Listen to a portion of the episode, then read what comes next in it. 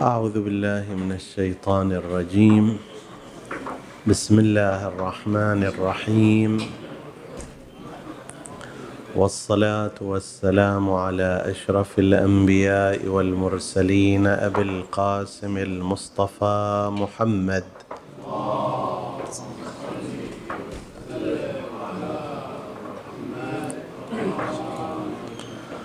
وعلى آل بيته الطيبين الطاهرين المعصومين المكرمين.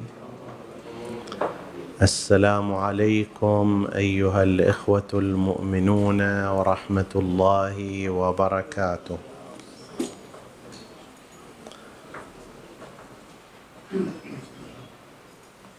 ورد في كتاب فقه الرضا.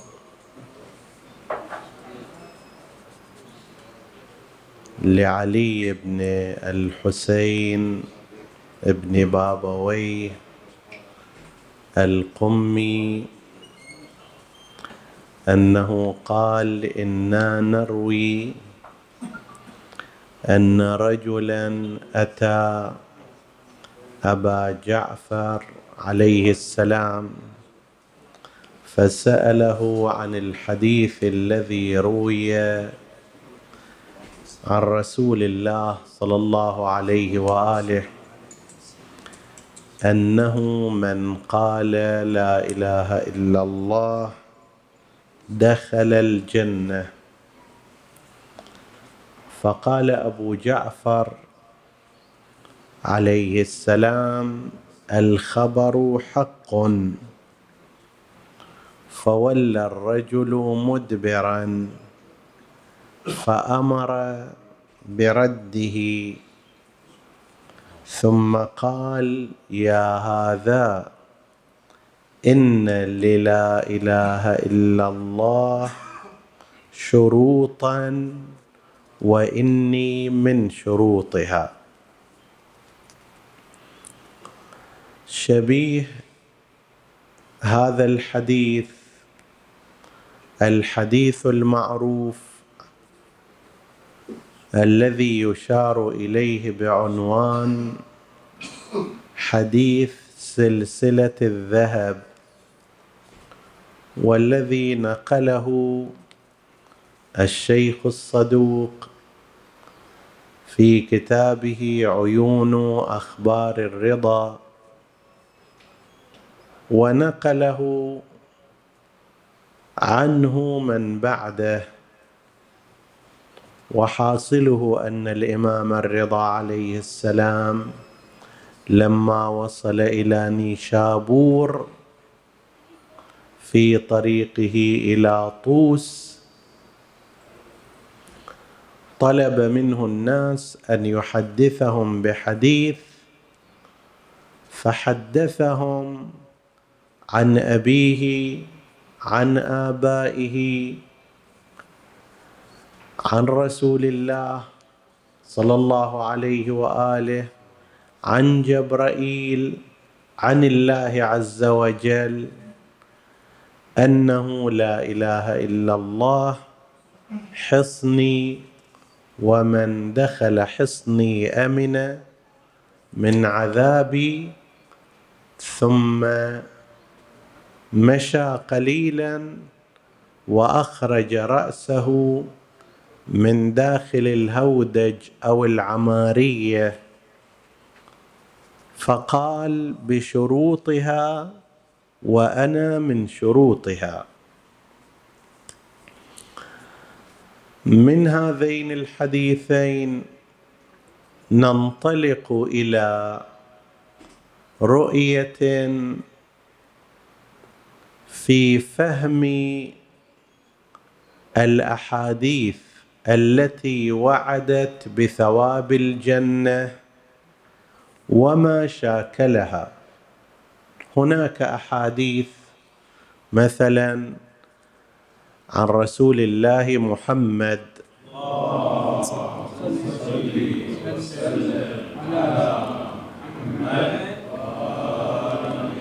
أنه قال من صام يوما من شعبان دخل الجنة. في حديث آخر من قال لا إله إلا الله مخلصا دخل الجنة. ولو تتبعت هذا التعبير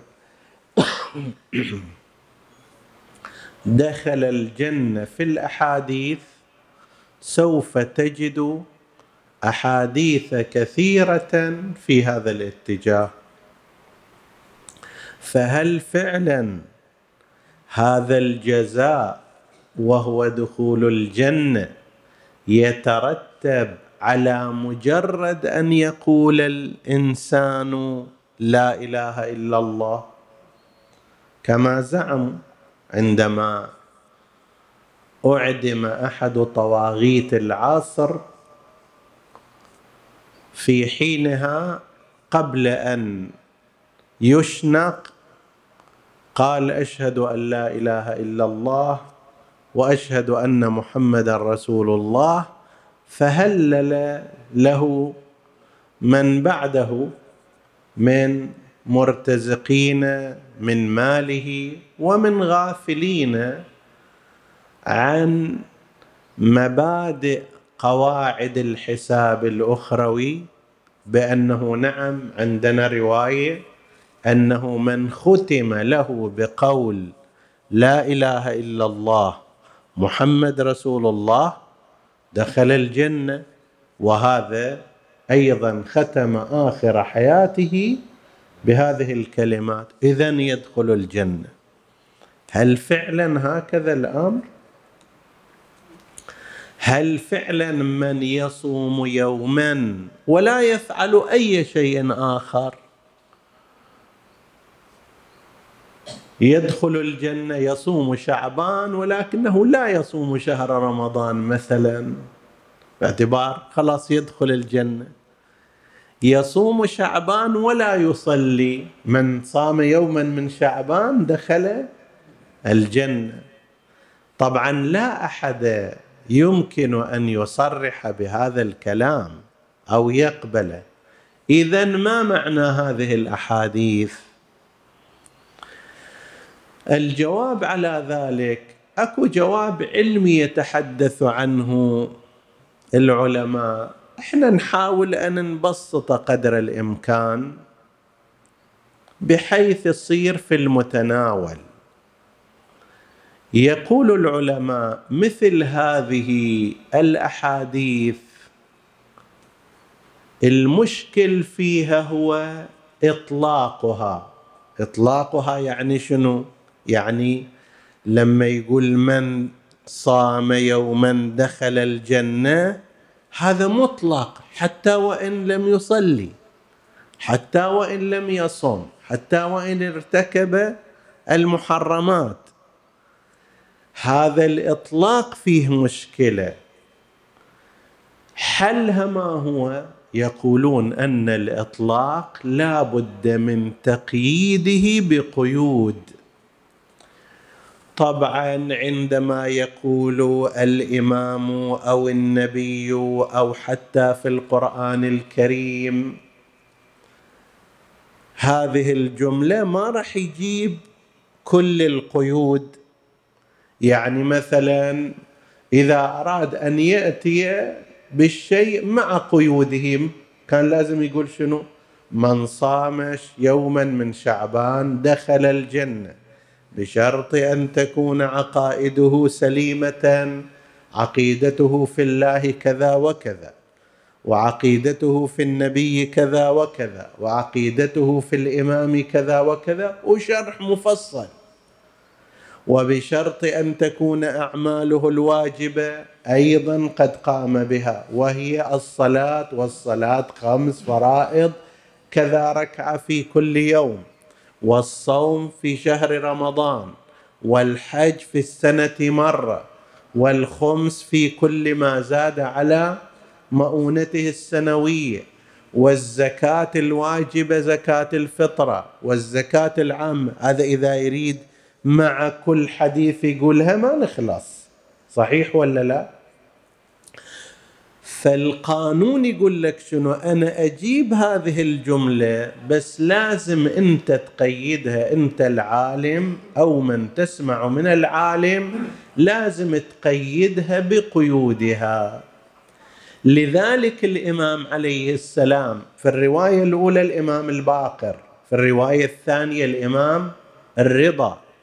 ذاك لما اجى سأل صحيح سأل الإمام الباقر كما في فقه الرضا لابن بابويه القمي قال له صحيح أن هناك حديث من قال لا إله إلا الله دخل الجنة؟ فالإمام قال له صحيح. ذاك مشى وربما يقول في هالأثناء لا إله إلا الله خلاص دخلنا الجنة.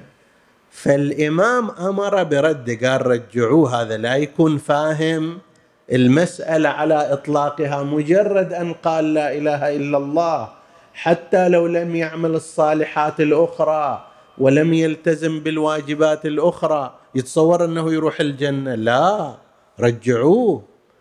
قال له يا هذا إن للا, للا إله إلا الله شروطا. مو هالشكل وبس قلتها ومشيت إليها شروط. أنا الإمام يعني إيمانك بإمامتي واتباعك لكلامي وانتهاؤك عن نواهي هذا من الشروط. في حديث آخر سنذكره فيما بعد من قال لا إله إلا الله مخلصا دخل الجنة. وعلامة الإخلاص هذا مقيد صار. لابد أن يكون قائلها شنو؟ مخلص. شنو علامة الإخلاص؟ وعلامة الإخلاص الانتهاء عما نهى الله عز وجل. اللي يبغى يروح الجنة لازم يقولها مخلص. زين مخلص شنو معناه لازم يكون شنو؟ المحرمات يجتنب عنها إذا صار عندنا شنو؟ إلى الحين صار عندنا قيدين. قيد في العقائد وهو شنو؟ الإيمان بآل محمد. الله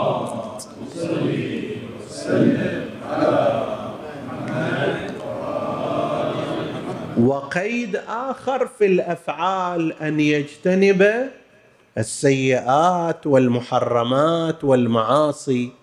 فإذا القانون الذي يذكره العلماء في مثل هذا الأمر نسميه قانون الإطلاق والتقييد. رواية تجي مطلقة لأن الإمام أو النبي لا يستطيع في كل مجلس أن يجي يعدد كل الواجبات. من ذكر الله سبحانه وتعالى كما سيأتي ببعض أنحاء الذكر دخل الجنة. زين إذا في كل مجلس راح يقول بهذه الشروط التالية ويجيب لك نصف ساعة شروط ضاع المطلب.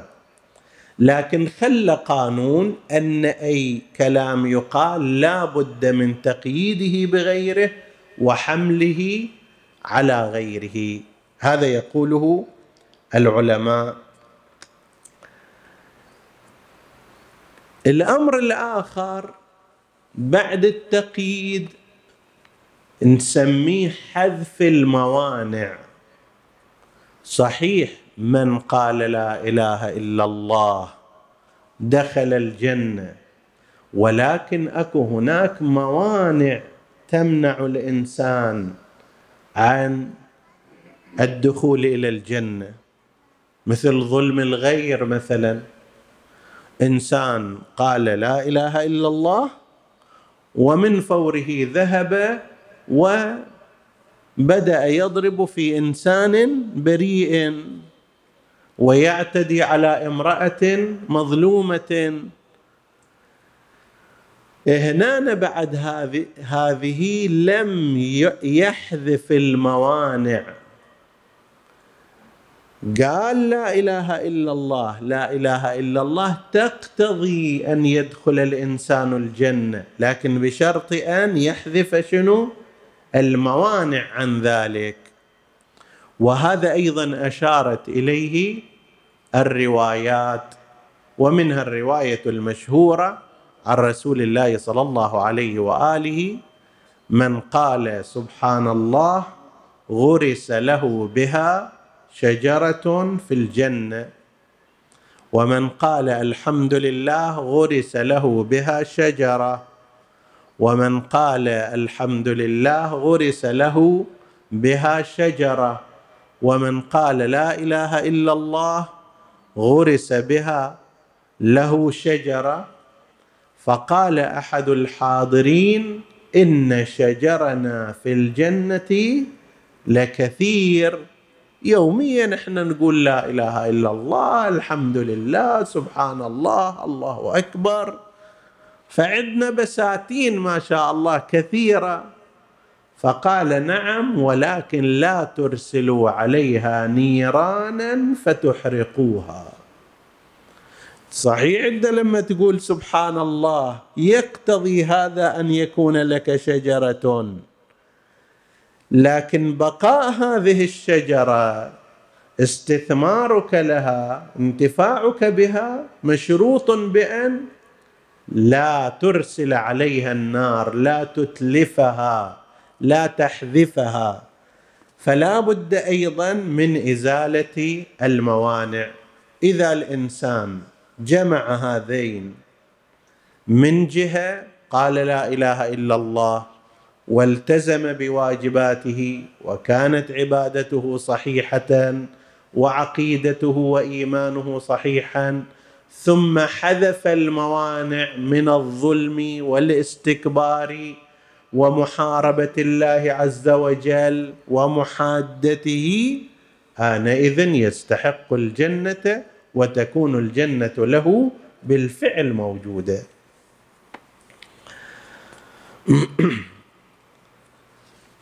بعد هذه المقدمة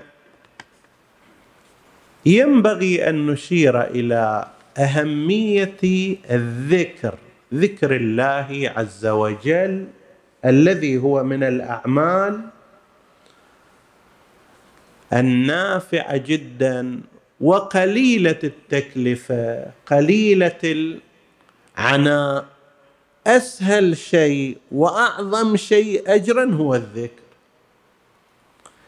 أما أعظم شيء فلما جاء عن رسول الله صلى الله عليه وآله في قوله لا تخ تختارن على ذكر الله شيء لا تختار شيء على ذكر الله. لو ازاحم أمرك بين أن تذكر الله وبين أي عمل خير آخر عبادي اختار الذكر. إن الله تعالى يقول ولذكر الله أكبر. ولذكر الله أكبر فانت اختار هذا الذكر. في حديث آخر له صلوات الله عليه يقول ليس عمل أحب إلى الله. ليس عمل أحب إلى الله ولا أنجى لعبد من كل سيئة في الدنيا والآخرة. هم محبوب من الله هذا العمل؟ وأيضا منجي للإنسان من السيئات في الدنيا. وفي الآخرة من ذكر الله عز وجل. قيل ولا القتال؟ يعني حتى القتال مو هالشكل يعني القتال في سبيل الله؟ قال لولا ذكر الله لم يؤمر بالقتال. أصلا القتال لشنو؟ الجهاد لما لماذا؟ من أجل أن يقام ذكر الله عز وجل. فكأنها هدف القتال هدف الجهاد هدف الأعمال هذه ذكر الله عز وجل. لذلك سوف نشير إلى بعض الأذكار النافعة التي عليها ثواب عظيم ونسأل الله أن يوفقنا للقيام بها. ذكر جدا بسيط بس أثره جدا عظيم. في الحديث عن الإمام الصادق عليه السلام من قال إذا أصبح أربع مرات بس أربع مرات الحمد لله رب العالمين فقد أدى شكر يومه. ومن قالها إذا أمسى فقد أدى شكر ليلته. تأول ما الصبح تصبح تصبح حامدا لله. الحمد لله رب العالمين. الحمد لله رب العالمين. الحمد لله رب العالمين.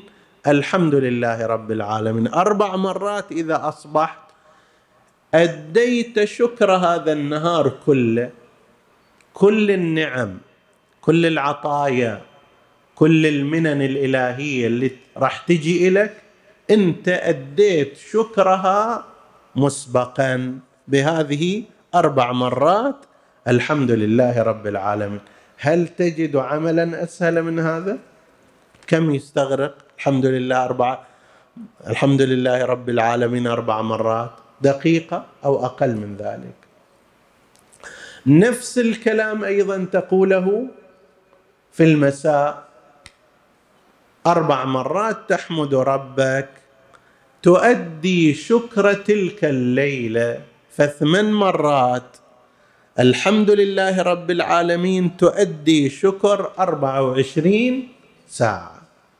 هذا الحديث عن الإمام الصادق كما نقله الشيخ الصدوق في كتابه ثواب الأعمال.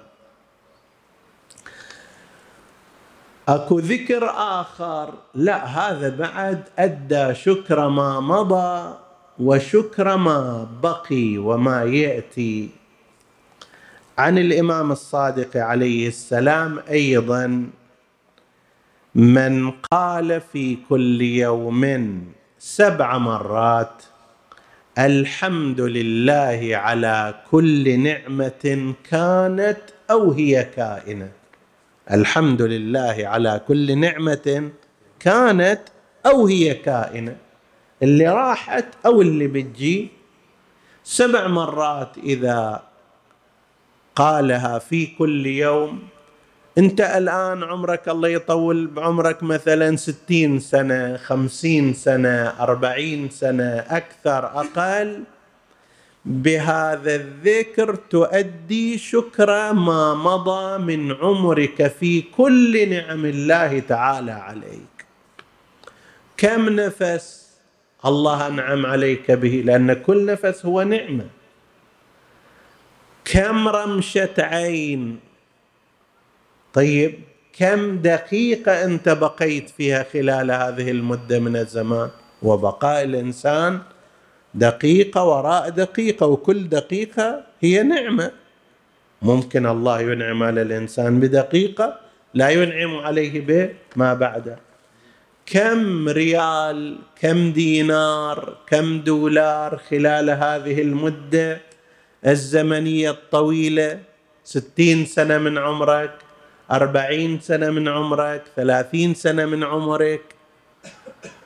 إذا قلت الحمد لله على كل نعمة كانت أو هي كائنة ما مضى أديت شكره وما يأتي أيضا أديت شكره. شرط أن يكون هذا كل يوم. في حديث ثالث الإمام الصادق عليه السلام عن أبيه عن آبائه عليهم السلام. ذكرنا في بعض المواضع أن الإمام عندما ينسب الحديث إلى آبائه مع علمنا بأن هو وآباؤه على مقدار واحد في موضوع حجية حديثهم حديثي حديث أبي وحديث أبي حديث جدي وحديث جدي حديث رسول الله صلى الله عليه وآله. هذا من القواعد المتسالم عليها عندنا الإمامية. بس بعض الأحيان الإمام ينسب الحديث إلى ابائه يقول حدثني أبي قال حدثني أبي قال حدثني أبي وهكذا إلى رسول الله. هذا لأحد هدفين إما لأن السامع أو بعض السامعين من غير الإمامية كما حدث في نيشابور.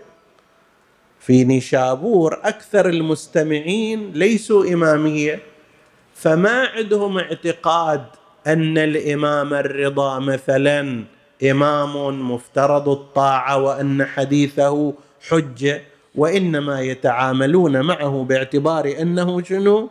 راوي. عن آبائه عن رسول الله. فإما باعتبار أن الراويه أو بعض السامعين غير إماميين فالإمام ينسب الحديث إلى آبائه إلى رسول الله وأنه باعتبار كأنه هو راوي.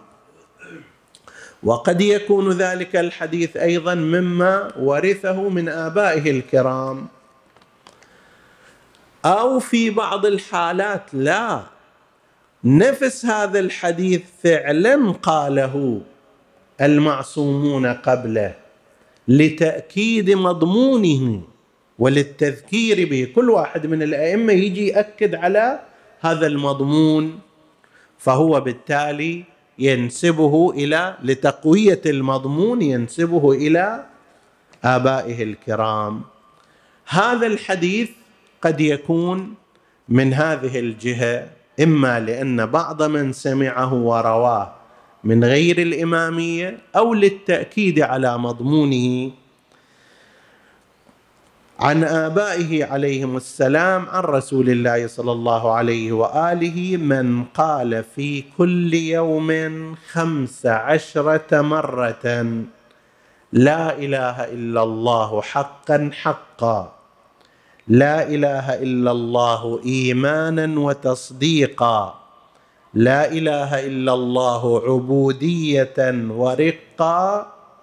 إذا قال هذا خمسة عشر مرة أقبل الله عليه بوجهه فلم يصرف عنه وجهه حتى يدخل الجنة.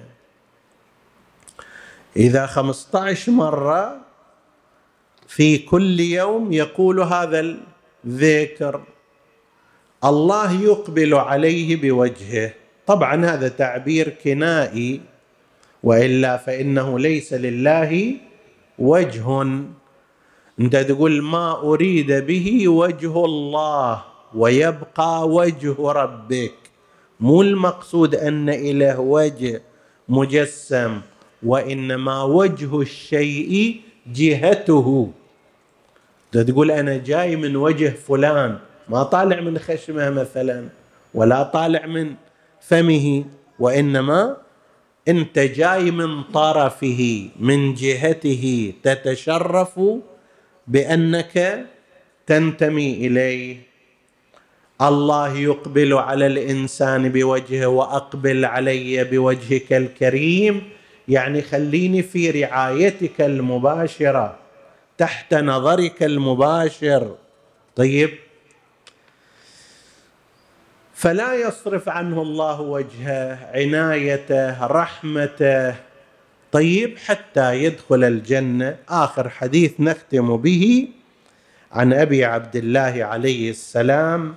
من قال مئة مرة لا إله إلا الله الملك الحق المبين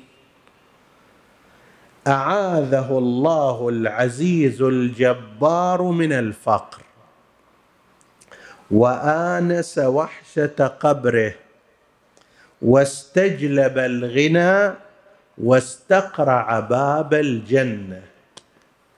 أنا أتذكر واحد من المؤمنين قبل حوالي خمسة وثلاثين سنة في بلدة قوم المقدسة. رجل جدا باسم الوجه من الكسبه يعني مو إنسان طالب علم ولا من العلماء بس عليه آثار الصلاح. فكان في جماعة واقفون يقول يا جماعة الخير قولوا هذا الذكر لا إله إلا الله الملك الحق المبين مئة مرة في كل يوم أنا عن تجربة مسويه حصلت وراه آثار وخير.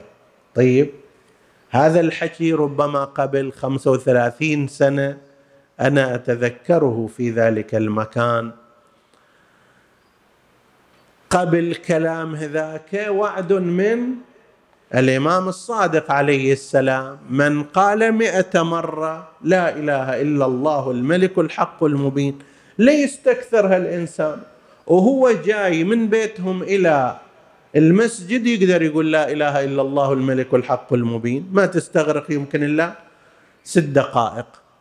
طيب وهو رايح إلى العمل أول الصبح طالع بالسيارة بدل ما يشغل الأخبار ولندن وش صار فيها وما أدري كذا فلان شنو صار والنووي وكذا والمظاهرات وغير ذلك. طيب خل يجي يرطب ذكرى يرطب لسانه بذكر الله.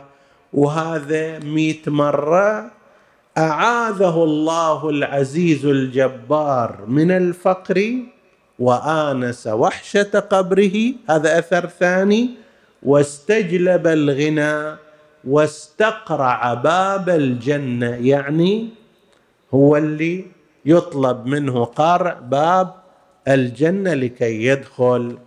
نسأل الله سبحانه وتعالى أن يوفقنا إلى ذكره وشكره وأن يثيبنا بما وعدنا إياه.